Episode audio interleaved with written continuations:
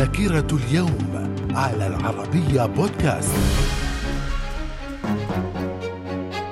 أهلا بكم إلى ذاكرة اليوم 12 من يوليو. ففي العام 1109 الصليبيون ينجحون في الاستيلاء على ميناء طرابلس على ساحل الشام. في العام 1191 ملك إنجلترا ريتشارد قلب الأسد يتمكن من دخول عكا التي كانت خاضعة لسيطرة المسلمين، ومع هذا الدخول سقطت المدينة في يد الصليبيين. وفي العام 1912 فرنسا تعلن أن المغرب محمية فرنسية. من الذاكرة ومن ذاكرة اليوم 12 من يوليو. في العام 1917 الألمان يستخدمون غاز الخردل القاتل للمرة الأولى في التاريخ، وذلك في الحرب العالمية الأولى. في العام 1921 اندلاع ثورة الريف في المغرب بقيادة عبد الكريم الخطابي على الاحتلالين الإسباني والفرنسي. وفي العام 1960